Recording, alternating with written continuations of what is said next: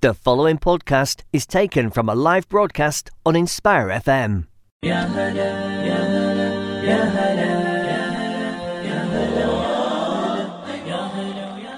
Assalamu alaikum everyone. Welcome to Sister Speak. You joined with me in the studio with me, Maryam. Me, Sonia. And me, Yakub. Also joined online we have You also have me online. You have, yep, you have Irfan. so we have we have Irfan online as well. Um, so today we will be talking about Muslims in public policy, and hence why we have these two brilliant guests with us today, the co-founders of Muslim Public Policy, and we'll be talking about how it emerged and the influence that it will, inshallah, have. But before we do that, Sonia, could you tell us what our show is about? Yeah, our show is a platform for young girls, young Muslim girls, to just talk about general topics and form discussions on things such as social media, culture, um, politics, and any other kind of current affairs. And all opinions are views are our own, and we respect all other opposing views. Um, so I'm going to just quickly do introductions to Irfan and Yakub, starting off with Irfan. So Irfan is a strategic commissioner at the London Borough of Redbridge and has completed the National Graduate uh, Development Programme, where he has previously worked on COVID 19, public health strategies, and social care reforms. He also has completed a civil service internship and has a master's in the field of global health and is the current director of MIP. Moving on to uh, Yakub, who is also the co-founder of MIP, is a finance business partner at the London Borough of Barnet, where he's working on the Brent Cross and Cricklewood Regulation Regeneration Project. He's previously worked as an accountant at the London Borough of Hackney and is a graduate of economics and finance. So a very warm welcome to you both, and thank you for coming down, uh, Yakub and Irfan, for joining online. I think this topic is really important to discuss, especially um, in access to policy in terms of local government. Um, now I'm going to move on to a segment called Thought of the Week, which is a segment where we talk about a reflection, something insightful, um, or something we just want to talk about. I'm going to start off with Sonia, although she did not want to be starting off with. Okay, so my thought of the week this week is to um, stay in touch with your friends. Okay, and I, I actually mean this one because I think life gets so busy and everyone gets so like rightly so like you're trying to make money you're trying to fend for yourself survive and do things um, and you know you make networking and you know you make connections with people for professional reasons but i think it's important to remember that you still can have connections that are completely not professional. Like it's just a good friend and a good person that you may have known and you know it's an acquaintance um, and i think it's important to make time for people like that and you know it, it could be like a double whammy like i have a friend that we hardly ever see each other, but we go to the same gym. So there you go. You've used your gym time and friendship time, kind of done all in one go. So yeah, I think that's a thought of week that I just want to put out there. Like, don't forget the friends that aren't there for your professional life. It is literally just a good friend. I completely agree. I think something that we all can take away, especially when we're trying to um, go up the ladder in terms of our professional careers, we often forget the people that supported us when we weren't in these established roles. Irfan, I'm going to move to you. What is your thought of the week? Yeah, so that was a great thought of the week, Sonia. Thank you for sharing. You. just, so my thought of the week is, I think after Ramadan, especially, I've been I've been thinking of like small deeds that we can be cons- consistent with, as it's hard to, you know, continue with all of the great stuff that we achieved in Ramadan. And one of those uh, things is um, um, adhkar, which is which is daily remembrance of God. And so morning and evening, we should sit down for literally five minutes after the Fajr, after Asr, and there's a really good app on your phones if you want to app store and type in Adhkar. Um, it basically do your daily Adhkar, and at the bottom of each of the du'as, it has like a hadith of the virtue of that du'a, and essentially the virtues are around getting Al- Allah's protection from evening to morning and so on.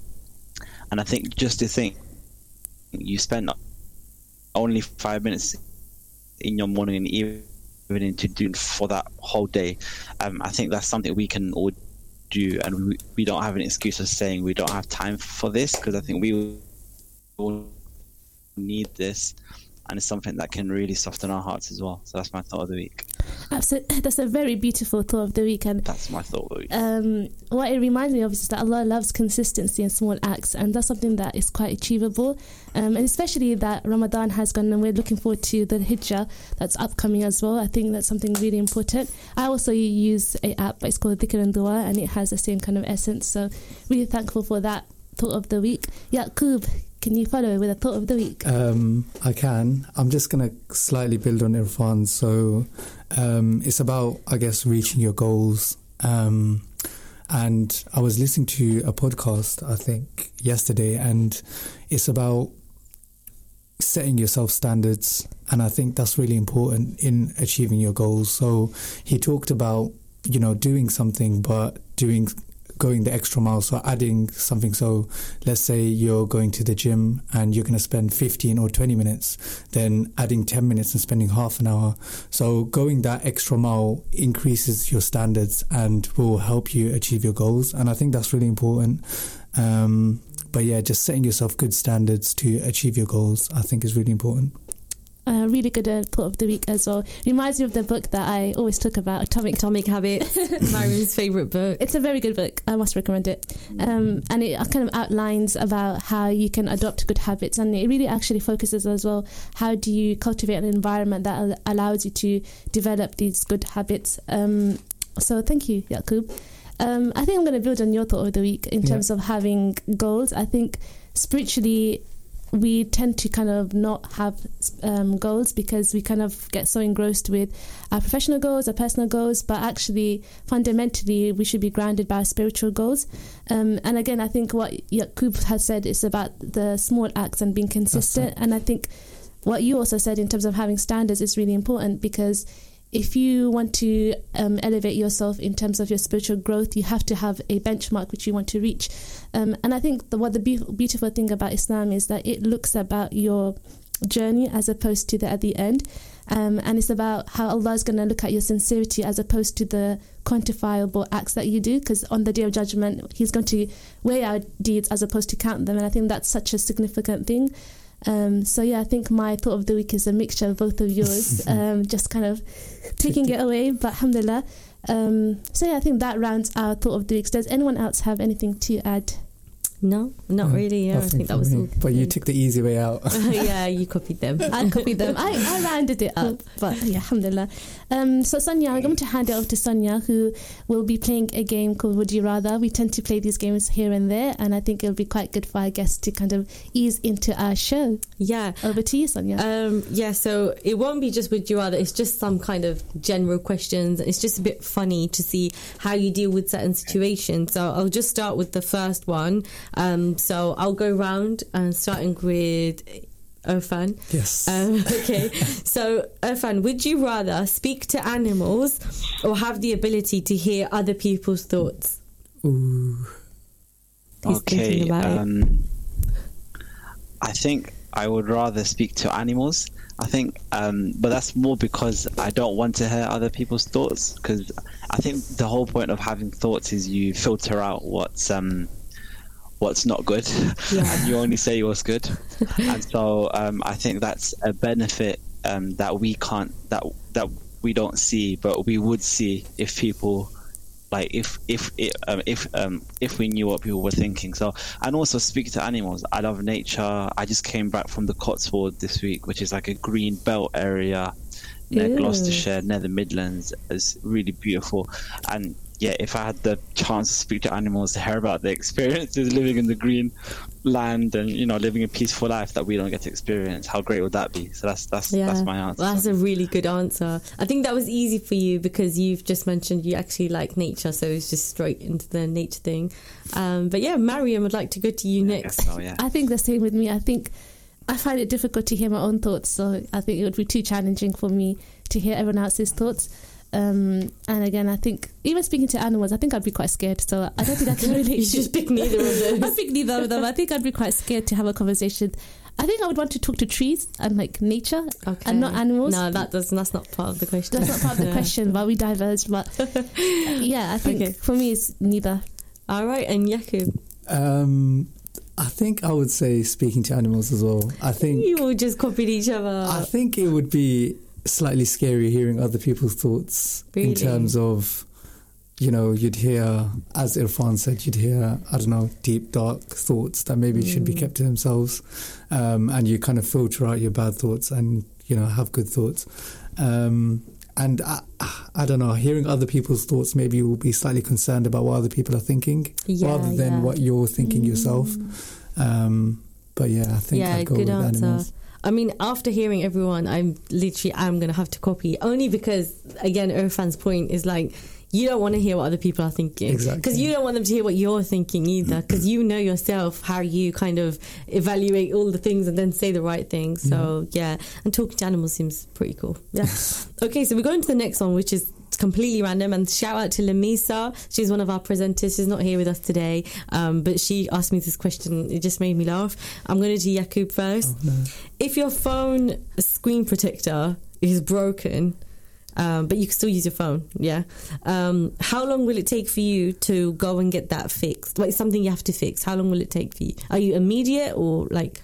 I'm an immediate person. I think it would annoy me having it cracked or, you know, I would even though you can still use the phone even though I can still use the phone, I think, yeah, it would uh, nigger in my head that I'd, I'd what if do- it's happened twice now like it's just happened it just happened last week and now you have to go again I'd still do it instantly. I, d- I don't know about you guys, but I, j- I just want to do it quickly. I feel really bad because that's happened to me so many times. so maryam uh, if you had to answer this question I think same as Yakub because uh, that's happened to me. I literally have broke it in like two weeks space and I just went and fixed it. and I thought this will make me accountable and more careful. I did to some, to some extent, but yeah, I would fix it. And Irfan? Just clarifying the question: Is it that the screen protector is broken or the screen itself? Um, I would say it's something you have to go get fixed. So let's say s- it's not an easy fix. It's not just replace the sticker. Let's say it's The screen, screen, yeah. but you can still use it. Oh, I see. Okay, yeah. If it was the screen itself, then I'd go instantly like a cool. But if it was like the screen, the screen protector, like a minor crack, then Yeah. ad- admittedly, I've I've waited a long time to, to get that stuff fixed. Yeah. Yeah, same. So with me, same. If it's like a screen protector, I think I've had this little like corner for so long that just has like a little crack on it. I think everyone and you can that. feel it when you talk as well sometimes it's scratching your ear i just leave that so yeah i'm kind of not immediate with it. Um, but yeah lamisa funnily enough she was saying she she wouldn't do it. She was like i'll leave it for as long as i can use the phone. I'm just going to keep using the phone. That's such a Lamisa answer as well. yeah but sometimes listen you have to dish out quite a lot of money to do this. Yeah, so it's that's- like that's how true. often are you going to do it? Um, but yeah i will ask one more question before we move on to our main topic of the show. Um, this is just like a silly one and i'll start with Irfan. uh, would you rather have five million pounds now but it's a one-off or would you rather have ten thousand pounds every single day for the rest of your life Can you repeat that if you don't mind? Okay, yeah, sure. So you either can get five million pounds now, right? No strings attached, nothing, but that's it. You don't get anything after that, or you can get ten thousand pounds every single day of your life. I think I'd rather get ten thousand pound every day of my life because I don't know how to explain it, but I think number one tax. Like I'm pretty sure it's There's no tax. There's no tax on this. It's a an accountant. Oh, it's too funny. Oh, there's no tax on this. Tax But free. still, I think um, just the nature of human beings. Okay, tax free. Still, just the nature of humans. Where um, we're consumers and we just consume that five million too quickly. So I'd rather stagger it out. Yeah. Mm, okay, okay, interesting. We're too alike. I think me and Irfan are very alike. I have the same thought process as well. really? Because I would think, okay, if I have this ten thousand pound, how do I compound it and be more intentional with it? Wow. Whereas if it's five million or whatever you, number you said, I I would feel like I've got such a big amount. I can be a little bit more um, unintentional with that money. Like reckless. yeah, quite reckless. So I'd rather be more intentional with what I do. You guys are disciplined. And Yakub? Um, as the be for real. Be actually for real. If someone literally said you can have five million now. as the finance person in the room, um, I'm gonna have to say 10k. Um, me. yeah, because obviously you can invest that 10k, but yeah, 10k every day for the rest of your life. Would that even amount to five million pounds? it depends how how long you live, I guess. But yeah, I think having five million in one go is just you'll blow through it and But you know, I think I'm- I'm that's sh- a reflection on you three that you ah. think that five million will just go. Just I mean, like I'm, that. I'm sure everyone's been in that situation where you know they, they'll get a certain amount of money and then they'll look at their bank account like oh, even Oh, a couple yeah. of weeks later and just Maybe think, it's because we all work in finance. We think think like that. Maybe. yeah, yeah. I, I think the 10k. Well, I think I'm the only one. Then I would take the five million. Why? straight Why would you take the five million? Because instant gratification. okay, and also five million's a lot of money. Like I is, don't yeah. believe that I would blow that. I'm quite good at budgeting. Okay, Not that bad. Not five million bad.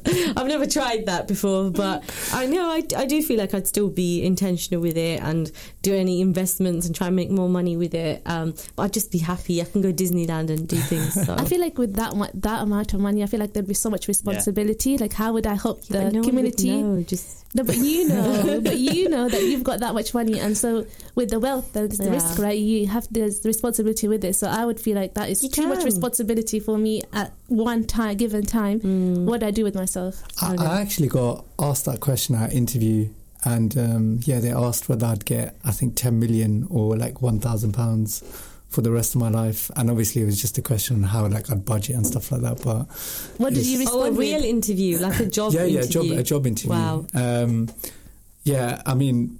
The correct answer would have been the a thousand pounds a month because obviously you'll be able to budget for it. The ten Sure. million's kind of like, you know, you have a Trick question. you have an amount, and I guess it, it depends how you budget, whether it's the one k or the ten million. But yeah, it's a. Right. in- it's so you all interesting- came with the logical math, though. Yeah, Um, go ahead. Yeah, so I'm just saying I've just done the math. So I've done like five million divided by 10k. I'm pretty sure it's because you're the math person in the room, but that comes to 500 years. Nobody lives 500 years. Thank so you, I Irfan. From a financial point of view, you could argue Sonia's right. You guys will never get again, that I'm five with million. Sonia. Maybe I don't want to have that much money. Who knows? yeah, well, I will have it. Because I chose it. Uh, thank you, Irfan. And that actually wraps up the fun gaming icebreaker session for us now.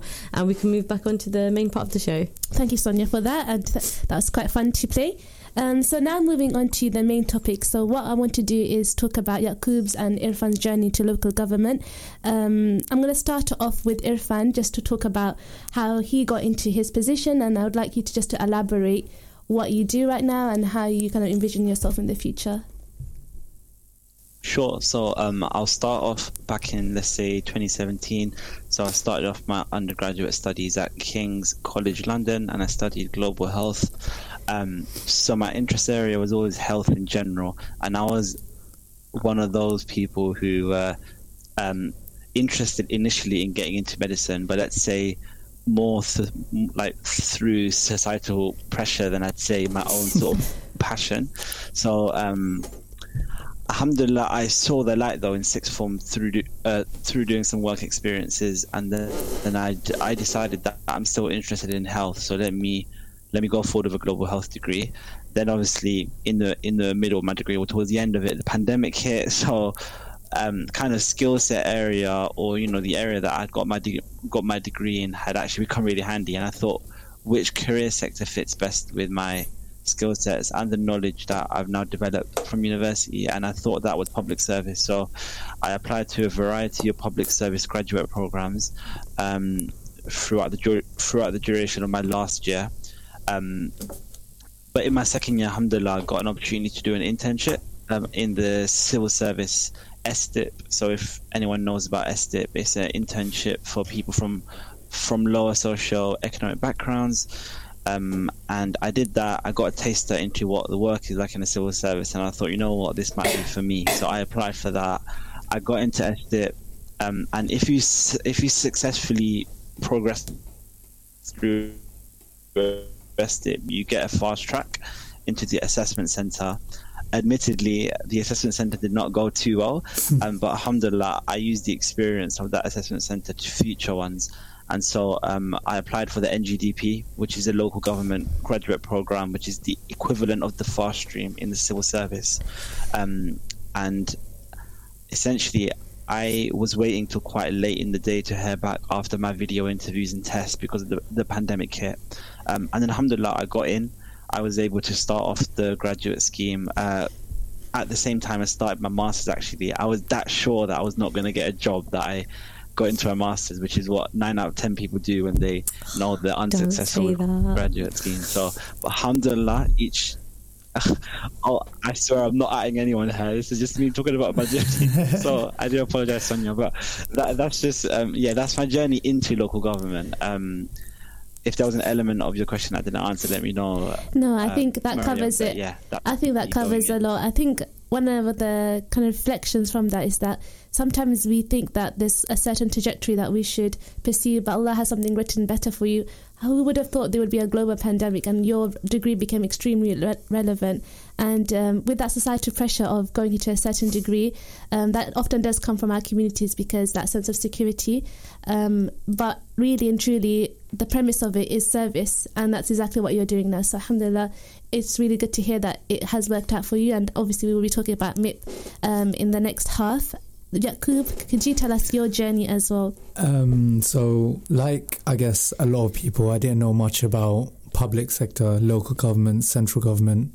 Um, and so when I did my undergraduate in economics and finance at the University of Surrey, when I came towards the end of my undergraduate studies, again, like a lot of people, it was almost like, what do I do now? Um, and then I started applying to different graduate schemes, some in the private sector, some in the public sector. And I came across Finance the Future, which is a local government finance graduate scheme. Um, and I just thought, why not applying? So I applied along with one of my friends actually from university. She applied to. And, um, yeah, we went through the process. So it was a phone interview, then um, I think it was like some online tests and then an assessment center. But I think one, I guess, key reflection from actually applying into local government was having someone to do it with you. Um, uh, looking back, I don't know if I could have done it myself, and just having that soundboard where you know you're doing you know mock question answer sessions or you know you're answering questions together i think it's really important going through that journey with someone um, and i'm really grateful for it. So yeah um, i was successful in that application. I managed to get into local government. I did have a couple of interviews beforehand um, and i know i've mentioned this a couple of times like irfan and but it's it's those interviews were a lot different to the interviews that I had in the public sector. The ones in the public sector was more around your social values, how you can, you know, become more socially aware, how you're helping people. Whereas in the private sector, it was more, you know, how they can harness your powers into becoming more profitable. So it's, I guess, a different stance. But yeah, if anything, like I, I kind of enjoyed the interviews in the public sector, and yeah, that that's kind of what drove me into this sector, and you know, that's where I am right now that's really valuable to hear. And um, what I appreciate that both of you have mentioned is that it wasn't something that happened overnight. It's something mm. that was a process and a journey. And I think what I want to kind of briefly touch upon is, um, and this question is for both of you, is what challenges did you face uh, in trying to overcome those barriers that you faced in terms of you know having access? Do you want to start off, Yakub? Um, yeah. So I think one key barrier was knowledge um, so I, I, did mention that I had no clue what public sector was. In fact, you know, coming from uni, I had no clue, you know, how to go about applying to jobs. I didn't know what certain sectors, um, you know, what certain sectors offered me, and um, it was almost like, uh, you know, I, I, would just apply to this because it's there, and um, I think it's really important having that knowledge, uh, and that only comes with actually speaking to people who have been there and done that, and that's really important. I think perhaps the second point is interview skills. So if I look back at my first interview, I would have thought, what is this guy doing? What is this guy saying? But I think it, one perhaps thing I would change looking back was you know, I, I, did mock interviews, I did mock question answers, but you know, actually speaking to someone who has been there is really important. So, alhamdulillah, like I was given the opportunity to sit on an interview panel, and then it gives you a true reflection of what actually is the organization looking for, what are the interviewees looking for. Um, and yeah, I, I, just I just think that's really important. Actually, speaking to people who, who have been there, who have done that journey, and they're more than willing to help. So yeah, it's just yeah, it's about reaching out and That's it. networking. and that's uh, I mean uh, probably No, go know, ahead if you have a thought. Yeah, no, I mean we're going to speak about MIP, but Sure, you know sure. that that's that's kind of what MIP is all about. You know, having that network or being that sounding board for someone in in those circumstances and giving them that network and the ability to you know, yeah, Oh, that's a really insightful to hear in terms of how you just were proactive and tried to get support. And I'm sure we will discuss how not everyone has that ability to Exactly. access that knowledge. Um, I know for me as well, I was proactive in terms of uh, trying to get help to apply to the roles I've, I'm in today. Uh, we are coming to the end of the first half. In fact, I will be asking you this question afterwards. Um, however, I think what we have kind of talked about this first time is really important in terms of understanding how people can get into local government, understanding that it's a journey and it's a process as opposed to something that happens immediately. Um, and you have to be really proactive in terms of trying to get those opportunities. So, again, thank you again, um, Irfan and Yakub, for that. If you do want to join in the discussion, you can call us on 01582 481822 or you can WhatsApp us at 07779 481822 or you can me- uh, message us on our Sister Speak Instagram. We would love to hear your thoughts. So that does round off the first half. Um, does anyone have any last thoughts in the last couple of seconds? No. nothing this- from me. Okay, perfect. So that's that is the end. Thank you for your contributions. I will see you in the next half. Assalamu alaikum wa rahmatullah. Assalamu alaikum, this is Atif Nawaz. Listen to Inspire FM shows in your time by heading over to inspirefm.org or listen on Apple Podcasts or Spotify.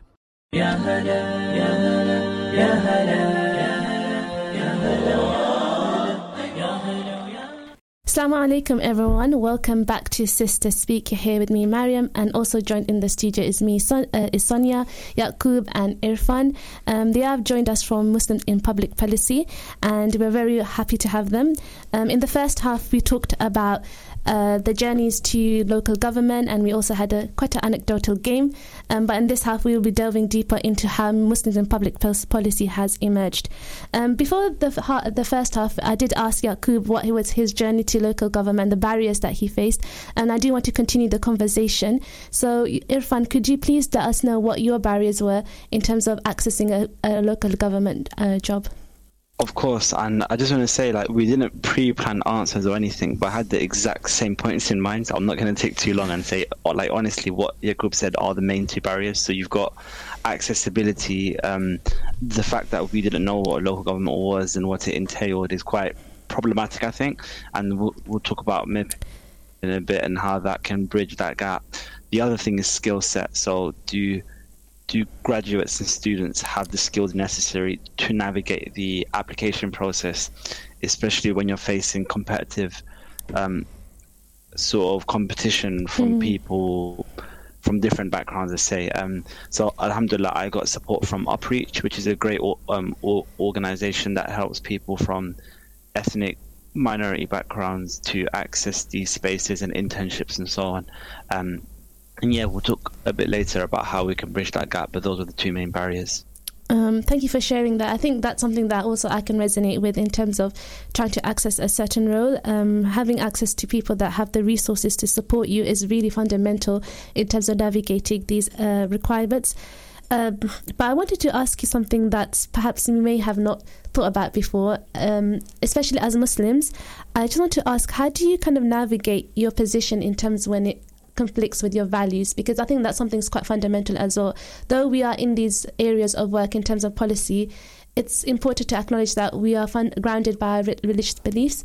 So I wanted to start off with Irfan. What is your views on that, and how have you navigated um, those conflicted uh, aspects of your role, if there is any?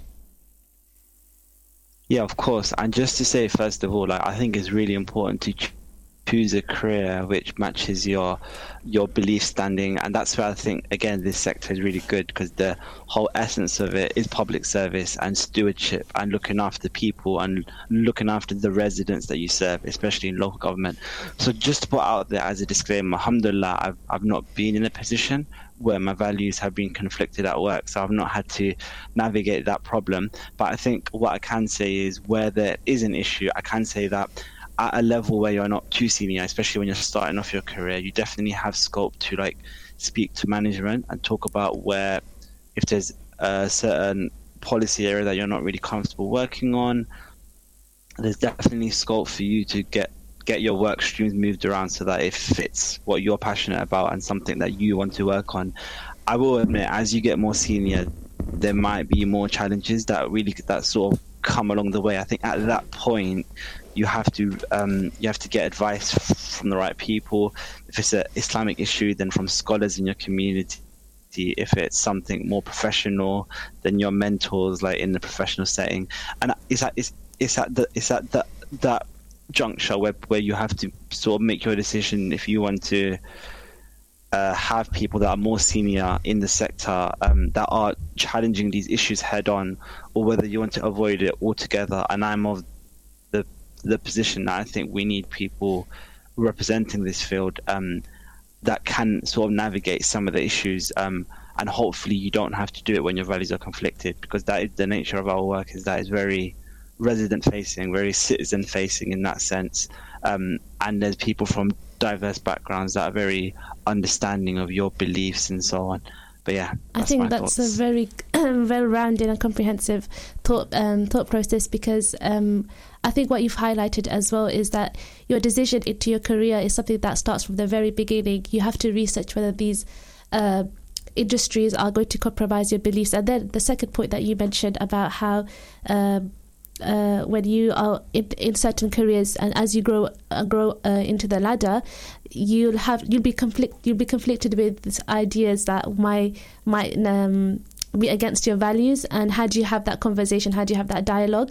But then you have to make that choice. Um, and I think that's the fundamental thing. It's a choice when you're in these uh, roles that you have to be able to articulate your values um, and understand why you are following these values as well. So I do think it's really important as Muslims we should try to have a teacher to teach us, you know, what fiqh is, what, why do we believe certain beliefs, um, so we can navigate these roles. But in the same time, uh, in terms of representation. So, uh, Yakub, I want to ask you the same question. If you are, have faced yeah. this or um, what your views are. So, yeah, I just wanted to add to what Irfan said that I think it's really a rare occurrence that this happens. Um, and I think it's really important to speak about it. So rather than perhaps kind of take a step back and just kind of be miserable, it's really important to speak about it with your managers, to your colleagues. Um, I just want to add that I think right now, like, there's a real drive for like uh, equality, diversion, inclu- diversity, inclusion, and um, people will actually respect you for standing up for your beliefs because right now you know everyone has such varied beliefs such varied values and you know um, there's like a mutual respect Whereas if someone has different values to me, they will respect me for having those values, even though it may conflict with theirs, or even though you know they might not agree with it, but they will still respect it. So I think this real drive for equality, diversity, and inclusion is really important. And right now, and I can speak for perhaps my organization. I don't know about other organizations, but if I were, wasn't comfortable doing something specific because of my values and I stepped back from it, I think they would respect me for that. And I don't think they would kind of throw up a fuss. But I just want to kind of say that it's really important actually speaking to people about it rather than kind of staying silent. Because I've had these conversations with other people where they hate their jobs or, you know, they really despise their workplace because they don't speak up. And yeah, it's just having those conversations. I think it comes from a place where people um, don't have the security of having another role, and so therefore they think that if I do speak up, this will compromise their uh, career progression. But I think um, I've actually experienced this, but I think what it is is that you have to recognize that rizq is from Allah, and so therefore you can only acquire the amount of wealth that Allah has written for you, and so therefore even if you make the choice for the sake of Allah you have to have that conviction that He will facilitate for you and He will open the doors for you. And I actually recently experienced this conflicting thing. So that's why I wanted to ask what's your views on this. Um, and I think dialogue is really important. I think when you are when proud of your values and you and you fully have fully have conviction in them, I think Allah opens the doors quite naturally. Um, so yeah, Irfan, did you have anything add to to add? Not to this bit, no. Okay, perfect. So um, I think I want to kind of move on to actually talk about MIP, um, so Muslims in Public Policy. Uh, as I mentioned, um, um, Irfan and Yakub are the co-founders of Muslims in Public Policy. Um, I'm going to turn to you, Yakub, just to ask to ask you what is MIP and you know what you stand for, what your aims. Yeah, so Muslims in public policy. So I, I guess two years ago, I think it's about two years now. Um, Irfan messaged me on LinkedIn, and um, I think we both had similar thought process that we were starting our professional careers within the space. Um, and Alhamdulillah, although like there are Muslims within the sector. Mm-hmm. And this is probably a change that happened in the last 5, 10, 15, 20 years where you wouldn't see any Muslims or any, you know, people from ethnic minorities. Um, I, I think just looking upwards, so looking at senior roles or looking at those roles that have, you know, high impact on the communities that we live in. You don't really see as many ethnic minorities, as many Muslims in those roles. Um, so, just a couple of stats, I guess. So, even within the civil service, the difference in Muslim representation from the most junior grade to the senior grade, it goes from 4.6% to 1.2%. Wow. So it falls by 3%, which is, you know, quite significant. And not just in civil service, in local government as well. Only 5.8% of local authority CEOs declared themselves as having a minor- minority background. So even though there's been a lot of progress made, alhamdulillah, like there's still a lot of work to be done. And this is why myself and Irfan kind of set up Muslims in public policy to, I guess, facilitate that space. Um, and yeah, I'm just going to pass on to Irfan if he wants to add. Yeah, I think so. You've already spoken about the main bit, which is about the gap in representation at the highest level. So I'm not going to talk about that. I'm going to talk about more the the softer element of it, which is the community. Mm. I think element of community was missing um, in this space, and that means like more generally networking opportunities for people within the space. Let's say doing outreach to people that want to learn about local government and the civil service within the space. That was absent, and I think just coming from a place where at university, and I'm just I am aware that people have had different experiences with their ISOCs and Islamic societies and so on. But alhamdulillah, mine was quite positive. Um, at King's, especially in my undergrad, I was heavily involved in Charity Week, which is the Islamic Relief Project, and just seeing what can be achieved when Muslims unite as a volunteer force was really empowering. And I, I didn't want that to end just because now we have jobs. I think we can emulate this in our in our careers. Obviously, to a lesser intensity because we're more busy, but it doesn't mean that we can't facilitate something for Muslims just to to to to sort of give back to the communities always. So it's a mixture of that representation point that Yakub made, which is the more professional point, but then you have the softer community point, which also is very important as well to note. What has been the challenges, Irfan, uh, in terms of bringing people together for the establishment of MIP? Um, challenges in bringing people together. So, as Yakub said, it's been two years um, in terms of creating the strategy, getting people on board.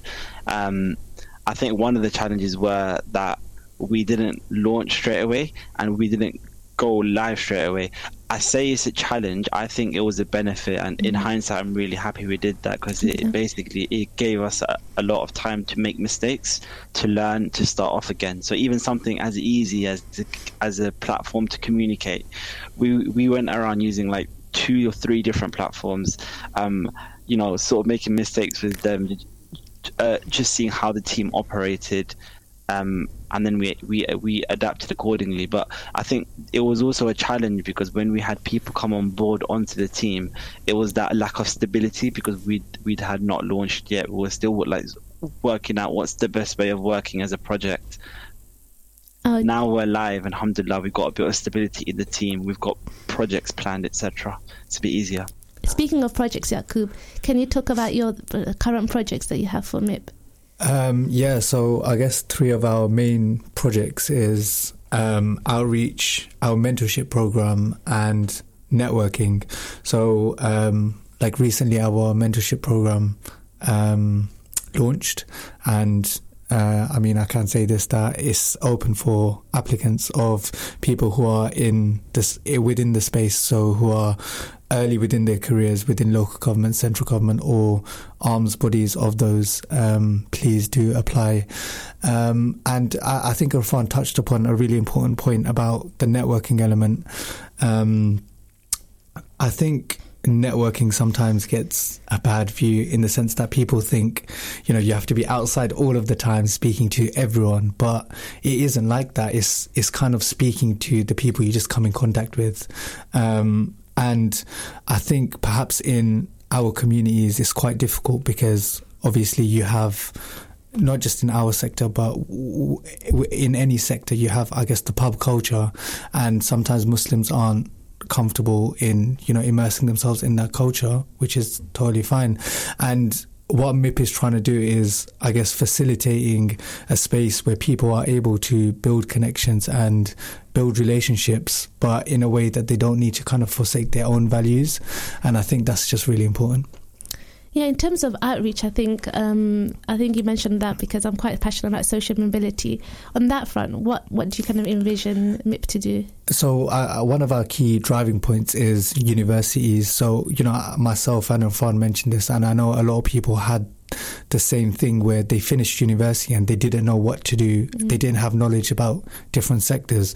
So one of our, I guess, key outreach elements is, you know, having those uh, connections to universities and to student bodies and going to universities and speaking about our sector and speaking about the type of work that we do so that if, like myself, you see an interest within the sector, or like Irfan, you see an interest within a specific part of the sector, then you have knowledge before you go into that, and you can actually pursue a career in that, rather than kind of going in blind and thinking, "Wait, I don't know what's going on." So, yeah, I think the outreach element is very, very important, and hopefully over the next coming months, you'll see a lot more activity in that. Irfan, did you want to add um, I think just to add that on the mentorship front, yep, it's open right now. Like Yakub said, and we've got some really inspiring leaders that have uh, that are offering the, the, time to be mentors um, within local government and the civil service. So, if you're aspirational, if you're ambitious, um, and you want some guidance in your career, not just a career, but I guess taking advice on other fronts as well, then please, please do apply. You've got about three weeks or so. I wanted to ask both of you: Have you both ever been mentored? I have, yes, and I really speak about that. Yeah. I think it's quite important for people who've never been mentored to kind of understand what does that actually look like. So I, I still have a mentor to this day, um, and oh, it's it's valuable. I, I, can't kind of yeah, I can't speak more highly of it.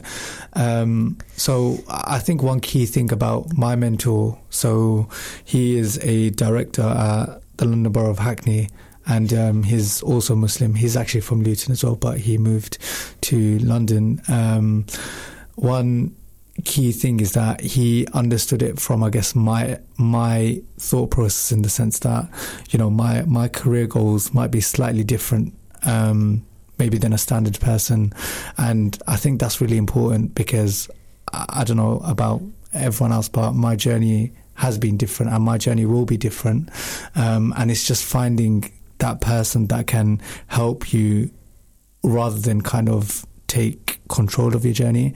And I think sometimes you do find that, but yeah, it's, it's just having that helping hand. And, you know, so, sometimes like you are in situations, and I know you touched upon like having conflicting situations with your values, but having someone to speak about it is really important. Um, and yeah, just having having someone there that you know will help you through it is just really important. Irfan, do, do you want to add? Yeah, just having access to a mentor at that level is really important. I've also got a mentor who's in local government in this in in quite a similar role to Yakub's mentor in a different local authority. Um, I think from a professional point of view, it really gives you access to those really high level discussions that you're not exposed to at this point in your career, but you know that one day, inshallah, you might be there, so you're able to navigate those issues and those conflicting problems that they're solving um, in their role, and you're able to like transfer those skills or understand what's needed for me to to be able to solve problems in your in your role basically in the in the in the future. Also good to note that we've got mentors that are muslim. I think that helps as well because it helps to link that kind of uh, that whole public service and faith link is there. Um, but some people do do prefer to have a mentor that is like totally externally separate from their their way of functioning in terms of even their faith and it really does come down to preference genuinely whatever works for you best is um, is going to be beneficial but having a mentor is great and that's why we've got this program running Amazing. I'm also someone that's benefited from a mentor. Um, I just want to ask, how do you liaise the mentor and the mentee together from MIP? Um, is that through a interview process, or can you just kind of delve into the details? So, um, like the actual application that mentees submit, so that they answer like a series of questions in terms of like, you know, what they want to get out of the program, in terms of what they're looking for in a mentor, and then internally, and then obviously we have a list of mentors, and Irfan said there's some great mentors that we have, um, and then internally we will allocate the mentee to the mentor depending on what the mentee is looking for out of the program. Um, yeah, so it, it, will be an internal allocation, but obviously we, we will allocate as best as we think. Yeah. Irfan, did you have anything to add? Not much. Just we have an application form and we'll allocate um, appropriately from the answers we get back. But no, there's no interviews planned for this year. But in the future, it just it just depends on the demand we get. I just want to add as well that so the mentorship program is open for um, people who are at the early stages within the sector, but the mentor the next mentorship cycle will be for people who aren't in the sector so who are looking to sure. come into public policy and yeah that that will open fun i can't remember the date it will be like january so the end of the start of the next year yeah roughly. so so yeah so for those people that are thinking about going into the space our mentorship program will start at the start of the next year so just stay, you know, stay active on that. Yes, if you do want to uh, find out about the opportunities, it does have a website. Uh, could you just tell us the URL? Uh, so, yeah, if, if, you just type in mip.uk, it should come up. Yep, and I think you also have an Instagram page, and your Twitter handle Correct. is the same. Um, so thank you for sharing that. I think uh, having a mentor is really important. I think the way the mentor mentee will speak with over Zoom or online, it won't yeah. be a physical uh, aspect to it. Uh, so yeah, it, it will be. Well, I think to the yeah, go for it from. Yeah, I think it just depends on their preference. Yeah, so if exactly. if they're not too far um, from each other geographically, then whatever's feasible. But just to note that Instagram and Twitter is MIP underscore UK, just a really subtle difference. Sorry to the website handle um, instead of the dot. But yeah, that's why I wanted to come in. Okay, perfect. Um, no, so I think one thing that is a barrier to mentorship is that the access, even financially, just to reaching those um, mentors. So I think it's really great that you have an online initiative that allows uh, people to access these mentors without the financial burden. Um, and I like what Irfan said, if it's feasible to meet in person, then that option is available. Um, I just want to ask, like, what is the long-term aims for MIP? I think it's quite important to kind of hear. I know you're just emerging and establishing, and it's great to hear that you are really trying to hone upon the skills that, that already exist, but also open a network that will facilitate people in the future to access local government yeah. or central government.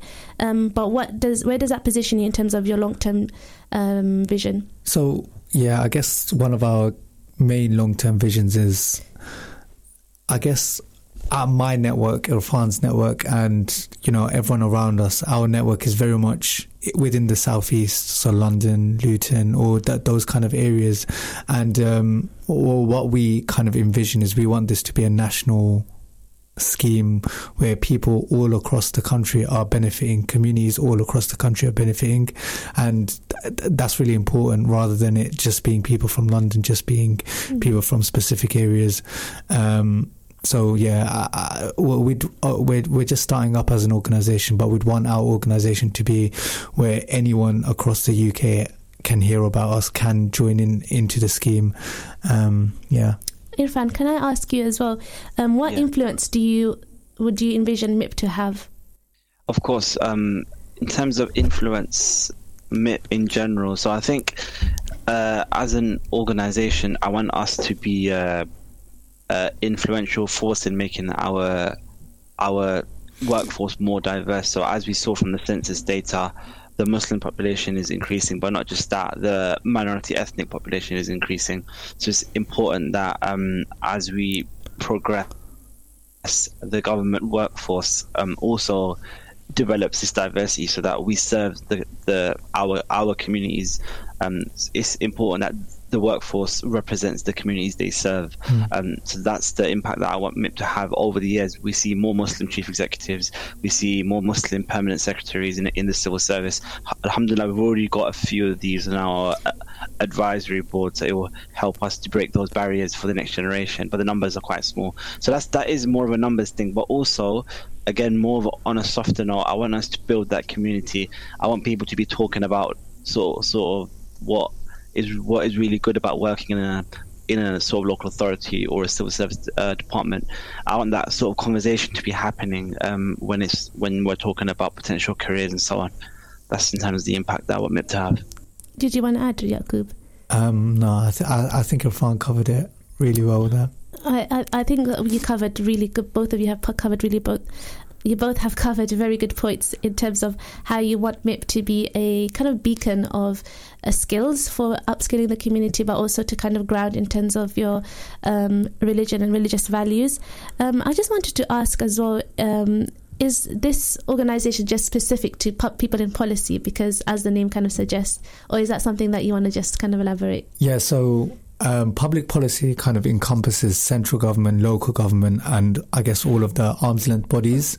Um, so, you know, I work in local government, or Irfan works in local government, but, you know, there's also people across the team that work in civil service or, you know, let's say the NHS Foundation Trust, bodies like that. But public policy is wide ranging and I guess umbrella for all of those services. And I also wanted to say that if someone doesn't have policy experience, can they benefit from MIP? Of, of course, and you know I, I, mentioned about the mentorship, the next mentorship program that's starting. So it's it's not MIP isn't just for people that work within public policy. It's for people outside of public policy that may think about a career within that sector, who are interested in like a specific area. I don't know, who are thinking maybe about, and you know I work in the finance side, Irfan works on commissioning, and across the team, people work in so many varied roles and varied professions. And I think that's really important that, you know, public policy isn't just, you know, this is the specific role and this is you coming into a specific service, but it's wide ranging. You can be from finance, you can go into commissioning, you can go into, you know, trade, you can go into X, Y, and Z. But yeah, it's just having that network and having that, you know, bridge to do so. Yeah, I think that's a really good point. We are coming to the end of the show, and I think what you mentioned is that MIP is not exclusive to just one area. There's mm. multiple areas. Thank you for both for joining, and hope you both enjoyed it. Um, join us in our next show. Assalamu alaikum. Thank you for listening to our podcast. Why not tune in to our live stream at inspirefm.org and follow and subscribe to our social media platforms at Inspire FM Luton.